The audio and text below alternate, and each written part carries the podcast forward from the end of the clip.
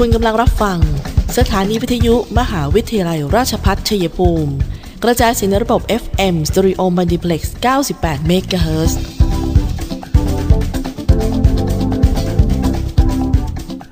ที่นี่ สถานีวิทยุกระจายเสียงเพื่อการศึกษา มหาวิทยาลัยราชพัฒชัยภูมิส่งกระจายเสียงในระบบ FM Stereo Multiplex ความถี่ 98 MHz จากนี้ไป อเชิญท่านติดตามรับฟังรายการ คุยกันบ่ายสองโมงดำเนินรายการโดยธนทรชัยวงศ์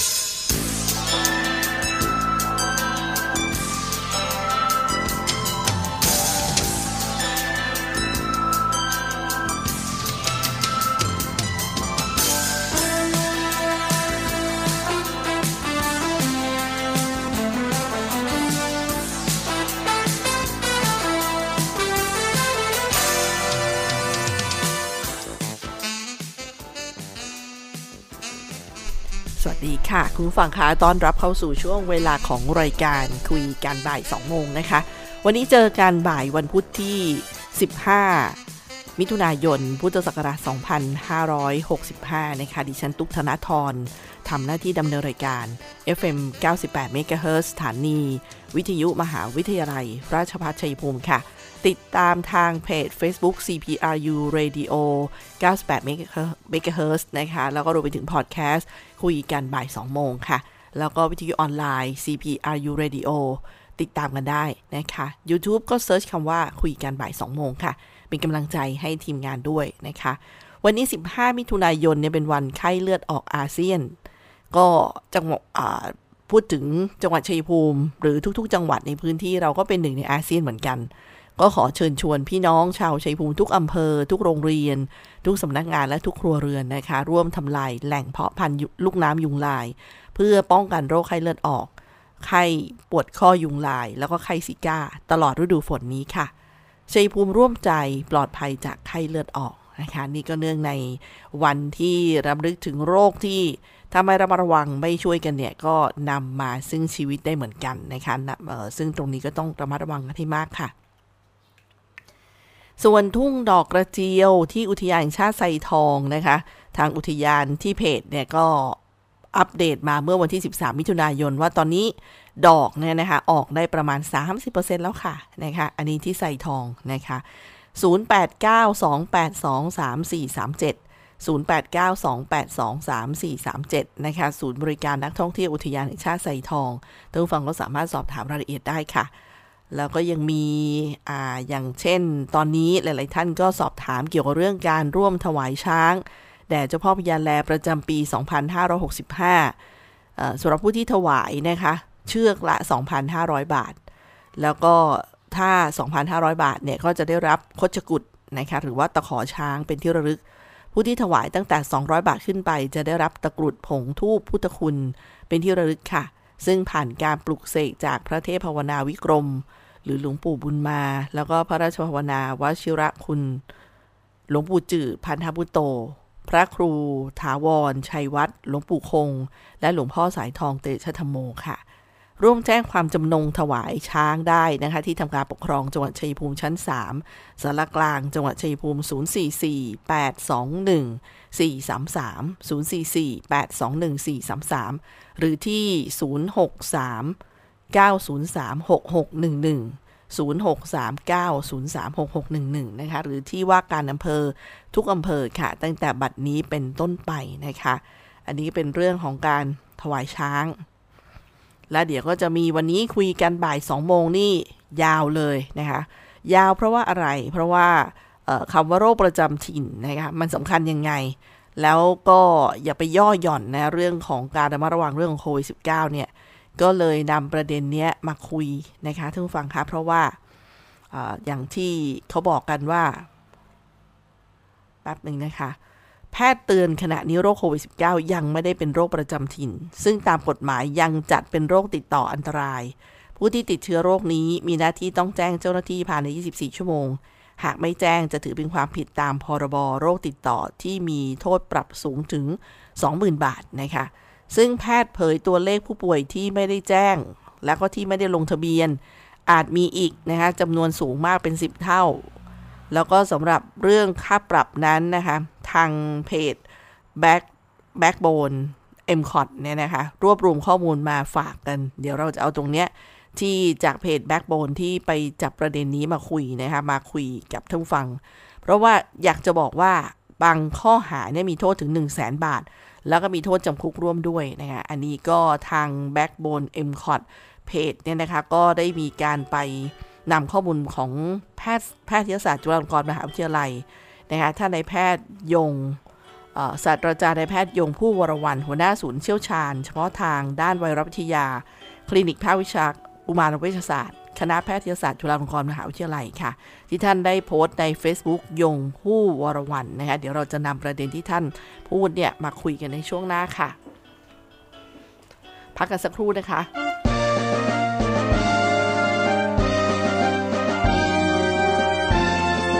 มหาวิทยาลัยราชพัฒชัยภูมิรับสมัครบุคคลเข้าศึกษาในระดับปริญญาตรี ภาคเรียนที่1ทับ 2565 ระดับปริญญาตรี รับผู้จบม .6 หรือเทียบเท่า มหาวิทยาลัยราชพัฒชัยภูมิ รับสมัครนักศึกษา ระดับปริญญาตรี ภาคปกติรอบพิเศษ ทุกหลักสูตรทุกสาขาวิชา ถึง 22 มิถุนายน 2565 สมัครพร้อมรายงานตัว ที่เว็บไซต์ cpru ac.th ติดต่อสอบถาม 044 815 120 044 815 120 หรือที่เว็บไซต์ regis.cpru.ac.th ความรู้รวมผลผลิต สร้างบัณฑิตที่ยอมรับของสังคม มหาวิทยาลัยราชภัฏชัยภูมิ เปิดรับสมัครนักศึกษาหลักสูตร วิศวกรรมศาสตร์ สาขาวิชาวิศวกรรมการผลิต โดยมุ่งเน้น ในการเพิ่มทักษะความรู้ด้านวิศวกรรมศาสตร์ ให้กับนักศึกษา ในระดับวิชาชีพชั้นสูง ทางด้านวิศวกรรมศาสตร์ ขยายโอกาสทางการศึกษา ด้านวิศวกรรมศาสตร์ ให้กับเยาวชนในท้องถิ่น และพื้นที่ใกล้เคียง เพิ่มศักยภาพแก่ประชาชนในท้องถิ่น ให้ดำรงชีพ โดยพึ่งพาตนเองพร้อมทั้งเสริมสร้างสมรรถนะในวิชาชีพอย่างเป็นรูปธรรม สอบถามโทร 085 102 0491 087 456 9889 และ 082 453 3052 หรือที่เว็บไซต์ cpru.ac.th มิติใหม่แห่งการศึกษา มหาวิทยาลัยราชภัฏชัยภูมิ มุ่งสร้างบัณฑิตคุณภาพ จากอุตสาหกรรมภูมิภาค สู่อุตสาหกรรมอาเซียน และส่งเสริมการพัฒนาท้องถิ่น ท่านผู้ฟังคะคุยกันบ่ายสองโมงมาคุยกันต่อนะคะ ในประเด็นที่ในศาสตราจารย์นายแพทย์ยงผู้วรวันหัวหน้าศูนย์เชี่ยวชาญเฉพาะทางด้านไวรัสวิทยา คลินิกภาควิชากุมารเวชศาสตร์ คณะแพทยศาสตร์จุฬาลงกรณ์มหาวิทยาลัยนะคะท่านได้โพสต์ใน Facebook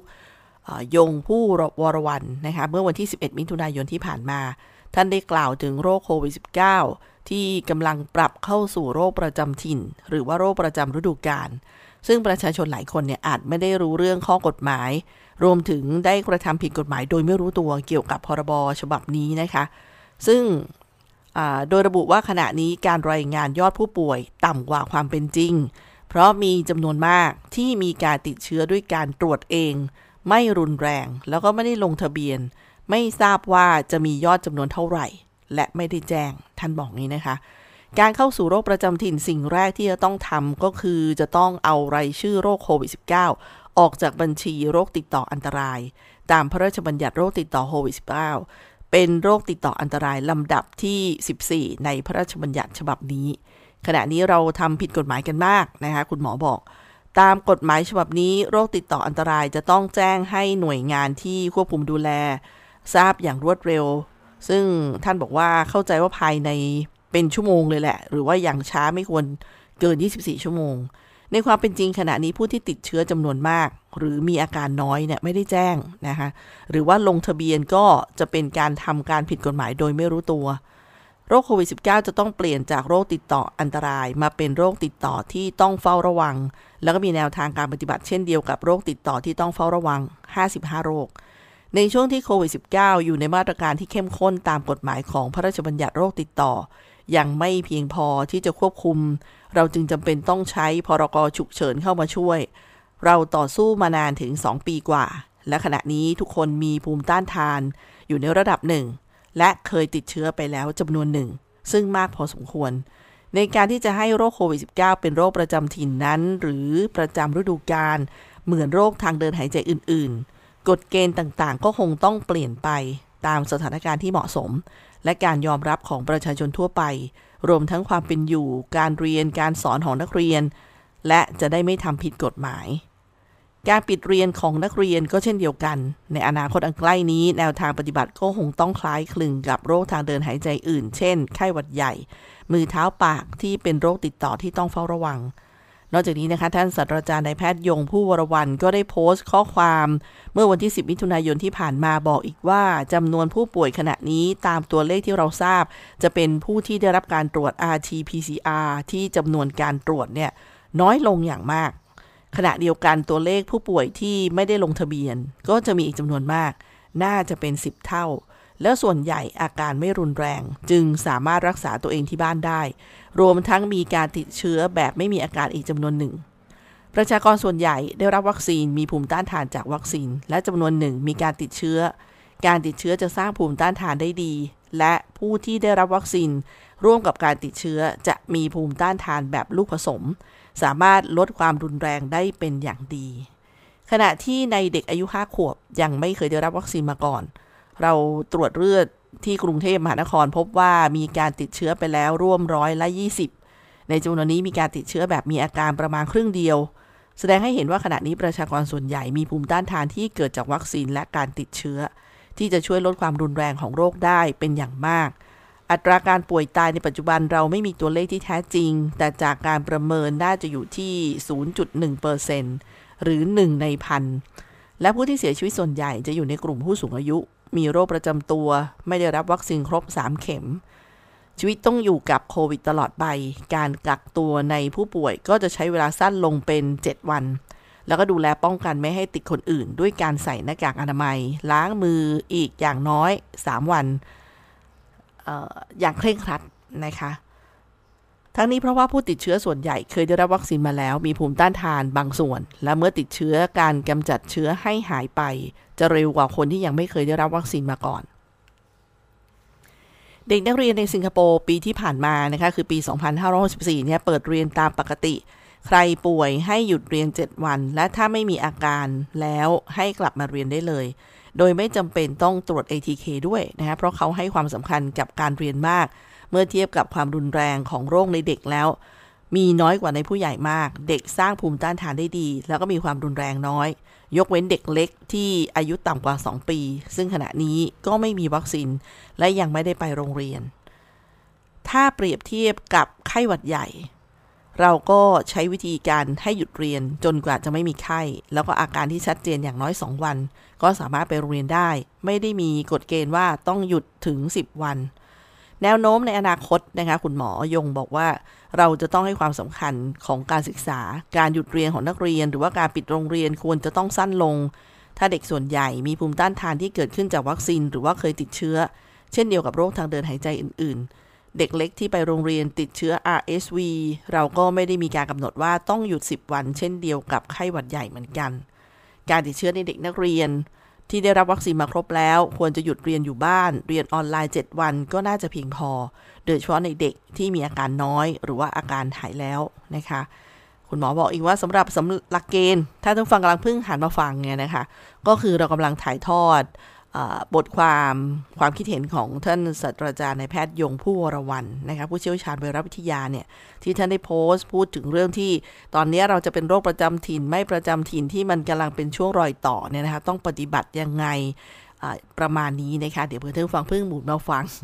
สำหรับหลักเกณฑ์การแจ้งของกฎหมายโรคติดต่ออันตรายนะคะ เรื่องนี้ทางเพจ Backbone แบบ m c o t เนี่ย ก็มีข้อมูลจากเว็บไซต์ราชกิจจานุเบกษามาแนะนำ โดยเป็นข้อมูลเกี่ยวกับพระราชบัญญัติโรคติดต่ออันตราย ซึ่งได้ประกาศกฎกระทรวง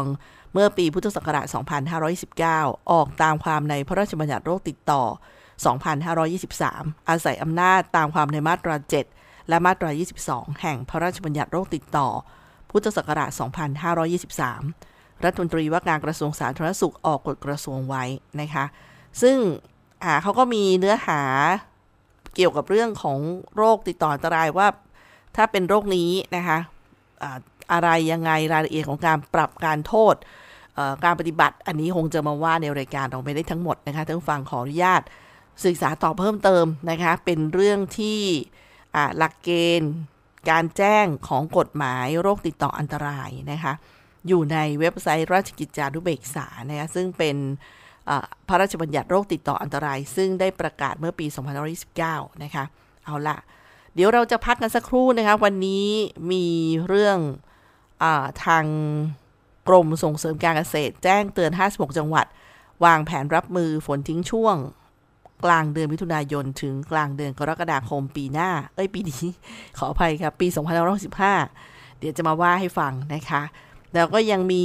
อาประเด็นที่น่าสนใจ อย่างเช่นเนี่ยวนะคะอ๋อเนี่ยเป็นประกาศกระทรวงสาธารณสุข เรื่องกำหนดให้การกระทำให้เกิดกลิ่น หรือควันกัญชากัญชง หรือพืชอื่นใดเป็นเหตุรำคาญ พุทธศักราช 2565 เป็นประกาศกระทรวงนะคะเขาบอกว่ารอรอลายเซ็นเลย รอออกในราชกิจจานุเบกษานะคะลงยังไม่ได้ลงวันที่แต่ว่าเป็นวันที่อ่าเป็นเดือนนี้มิถุนายนนะคะก็เรียกว่าพอจะทราบกันคร่าวๆแล้วล่ะว่าข้อปฏิบัติเกี่ยวกับกัญชานั่นเอง มันมีประกาศนะ เดี๋ยวเรามาฟังด้วยกันนะคะพักกันสักครู่ค่ะ ข่าวดีเรียนปริญญาตรีที่คณะบริหารธุรกิจ มหาวิทยาลัยราชภัฏชัยภูมิ หลักสูตรบริหารธุรกิจบัณฑิต สาขาวิชาบริหารธุรกิจ วิชาเอกการจัดการ วิชาเอกธุรกิจดิจิทัล วิชาเอกการเงิน และสาขาวิชาการท่องเที่ยวและบริการ เรียนทฤษฎีแค่ 3 ปี จากนั้นไปฝึกสหกิจศึกษาณสถานประกอบการ หรือหน่วยงานจริงอีก 1 ปีทำให้มีโอกาสที่จะได้งานเร็วขึ้น งานดีเงินดีและอยากมีธุรกิจเป็นของตนเอง ต้องเรียนบริหารธุรกิจ ว่าแต่สมัครเรียนกันหรือยัง เพิ่มเติมโทร 081 544 7644 เลือกเรียนบริหารธุรกิจ เลือก CPBS CPRU เพราะเรามีหน้าที่กำกับดูแลบริษัทประกันภัย ตัวแทนและนายหน้าประกันภัยให้มั่นคงโปร่งใส เพราะเรา มีหน้าที่ส่งเสริมพัฒนาธุรกิจประกันภัย ให้ก้าวหน้าและมีประสิทธิภาพ และเพราะเรามีหน้าที่คุ้มครองสิทธิประโยชน์ของผู้เอาประกันภัยและประชาชน เพราะทุกเรื่องการประกันภัยคือหน้าที่รับผิดชอบของเรา สำนักงานคณะกรรมการกำกับและส่งเสริมการประกอบธุรกิจประกันภัย คอปพสายด่วนประกันภัย โทร 1186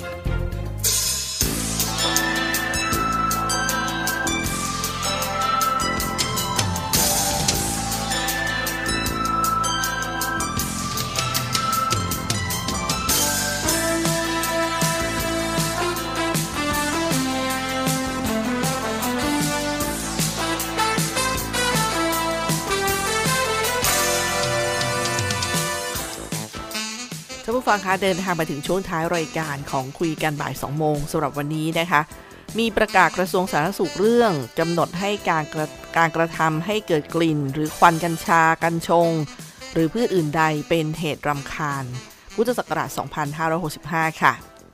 โดยที่เป็นการสมควรกำหนดให้การกระทำให้เกิดกลิ่นหรือควันกัญชา กัญชง หรือพืชอื่นใดเป็นเหตุรำคาญ เนื่องจากการใช้กัญชา กัญชง หรือพืชอื่นใดในทางที่ไม่เหมาะสม เช่น สันทนาการ อาจส่งผลกระทบต่อ สภาวะความเป็นอยู่โดยปกติสุข หรืออาจเป็นอันตรายต่อสุขภาพ โดยควันของพืชดังกล่าวข้างต้น จะมีอนุภาคขนาดเล็กที่สามารถเข้าสู่ปอด ได้ด้วยการหายใจเอาควันเข้าไปทำให้มีความเสี่ยงต่อการเจ็บป่วย เช่น โรคปอด หอบหืด หลอดลมอักเสบ เพื่อควบคุมและป้องกันมิให้เกิดผลกระทบ จนเป็นเหตุให้เสื่อม หรืออาจเป็นอันตรายต่อสุขภาพของผู้อยู่อาศัยในบริเวณใกล้เคียง หรือผู้ที่ต้องการประสบ หรือผู้ที่ต้องประสบกับเหตุนั้น สมควรกำหนดให้การกระทำให้เกิดกลิ่น หรือควันกัญชา กัญชง หรือพืชอื่นใด เป็นเหตุรำคาญตามกฎหมายว่าด้วย การสาธารณสุข อาศัยอำนาจตามความในมาตรา 25 องเล็บ 5 แห่งพระราชบัญญัติการสาธารณสุข พุทธศักราช 2535 รัฐมนตรีว่าการกระทรวงสาธารณสุขจึงออกประกาศ ดังต่อไปนี้นะคะ ข้อ 1 ประกาศนี้เรียกว่าประกาศกระทรวงสาธารณสุขเรื่องกำหนดให้การกระทำให้เกิดกลิ่น หรือควันกัญชา กัญชง หรือพืชอื่นใด เป็นเหตุรำคาญพุทธศักราช 2565 ข้อ 2 ในประกาศนี้กัญชาหมายความว่าพืชในสกุลแคนนาบิสนะคะเป็นพืชล้มลุกลำต้นมีสีเขียวอมเทา ใบเป็นแฉกเว้า ลึกจนถึงโคนใบ ใบแต่ละแฉกยาวรี ขอบใบจักแบบฟันเลื่อย ดอกสีเขียว มีสารที่ออกฤทธิ์ต่อจิตและประสาท กัญชงหมายความว่าไม้ล้มลุก มีลักษณะทางพฤกษศาสตร์คล้ายกัญชา แต่ลักษณะต้นสูงกว่า ใบเรียวยาวและสีอ่อนกว่า มีสารที่ออกฤทธิ์ต่อจิตและประสาท ข้อ 3. กำหนดให้การกระทำให้เกิดกลิ่น หรือควันกัญชา กัญชง หรือพืชอื่นใด เว้นแต่พืชที่มีกฎหมายอื่นควบคุมแล้ว จนเป็นเหตุให้เสื่อม หรืออาจเป็นอันตรายต่อสุขภาพของผู้อยู่อาศัยบริเวณใกล้เคียง หรือผู้ที่ต้องประสบกับเหตุนั้น เป็นเหตุรำคาญตามกฎหมายว่าด้วยการสาธารณสุข ข้อ 4 ประกาศนี้ให้ใช้บังคับตั้งแต่วันถัดจากวันประกาศในราชกิจจานุเบกษาเป็นต้นไป อันนี้ก็ เป็นอีกหนึ่งประกาศนะที่มันเกี่ยวข้องกับประเด็นของกัญชาท่านฟังคะก็ควรรู้เอาไว้เลยแหละท่านฟังเรื่องนี้นะคะพอบอกเขาว่าเปิดเสรีเนี่ยมันมีอะไรที่ไม่เสรีบ้างก็ต้องรู้เหมือนกันนะคะกรมสุขภาพจิตก็เป็นห่วงอีกท่านฟังบอกว่าตอนนี้นะคะเเมื่อวันที่ 14 มิถุนายนเมื่อวานนี้เองค่ะแพทย์หญิงอัมพรเบญจพลพิทักษ์อธิบดีกรมสุขภาพจิตนะคะได้กล่าวเน้นย้ำถึงประชาชนให้เข้าใจ แล้วก็ใช้กัญชาทางการแพทย์อย่างถูกวิธี ได้ผลในการรักษาโรค โดยไม่เกิดอาการไม่พึงประสงค์ ไม่เสพติดไม่เกิดอาการเจ็บป่วย ด้วยโรคทางจิต โดยเฉพาะอย่างยิ่งในกลุ่มเด็กและเยาวชน กลุ่มหญิงตั้งครรภ์มารดาที่ให้นมบุตร แล้วกลุ่มผู้ป่วยจิตเวชรุนแรงไม่ควรใช้โดยเด็ดขาดค่ะซึ่งท่านอธิบดีกรมสุขภาพจิตบอกว่า นับตั้งแต่ 9 มิถุนายนเป็นต้นมา ที่กฎหมายปลดกัญชาออกจากการเป็นยาเสพติด ที่มีผลบังคับใช้ตามประกาศของกระทรวงสาธารณสุข โดยมีเจตนารมณ์ที่สำคัญเนี่ยเพื่อใช้ประโยชน์ทางการแพทย์และสุขภาพ ทั้งนี้กรมสุขภาพจิตมีข้อแนะนำในการใช้กัญชาและกัญชงขอให้ ระวังผลกระทบที่อาจเกิดขึ้นหากบริโภคอย่างไม่เหมาะสม โดยแนะนำต้องไม่จำหน่ายแก่บุคคล 3 กลุ่มนะคะก็ได้แก่เด็กและเยาวชน สตรีมีครรภ์มารดาที่ให้นมบุตร นอกจากนี้ยังต้องระมัดระวังการใช้ในผู้ที่มีโรคเรื้อรัง ผู้ป่วยจิตเวชกลุ่มโรครุนแรงอย่างเช่น จิตเภท ซึมเศร้า อารมณ์สองขั้วเพื่อคุ้มครองไม่ให้กลุ่มเปราะบางเหล่านี้เนี่ยเกิดผลข้างเคียงจากการใช้กัญชาทางการแพทย์ โดยเฉพาะเด็กและเยาวชนที่มีโอกาสเสพติดมากกว่าผู้ใหญ่ แล้วก็ยังส่งผลกระทบต่อพัฒนาการของสมอง ระดับสติปัญญา การคิดแบบมีเหตุมีผล การยับยั้งชั่งใจนะคะทั้งในขณะเสพและหลังเสพ จนเกิดอาการจิตทางจิตเวชตามมาได้ ส่วนในหญิงตั้งครรภ์และให้นมบุตรเนี่ยสารสกัดจากกัญชาอาจส่งผลต่อเด็กในครรภ์หรือว่าทารกได้ค่ะ ด้านแพทย์หญิงบุญสิริจันทร์สุริมงคล ผู้ทรงคุณวุฒิที่ปรึกษากรมสุขภาพจิตนะคะ ท่านได้กล่าวเพิ่มเติมว่าฤทธิ์ของสารสกัดจากกัญชา ที่มีต่อระบบประสาทสามารถแบ่งได้ 3 กลุ่มอาการ 1. กดประสาท ผลเบื้องต้นทำให้รู้สึกสงบ สุขคนเดียวได้นะคะง่วง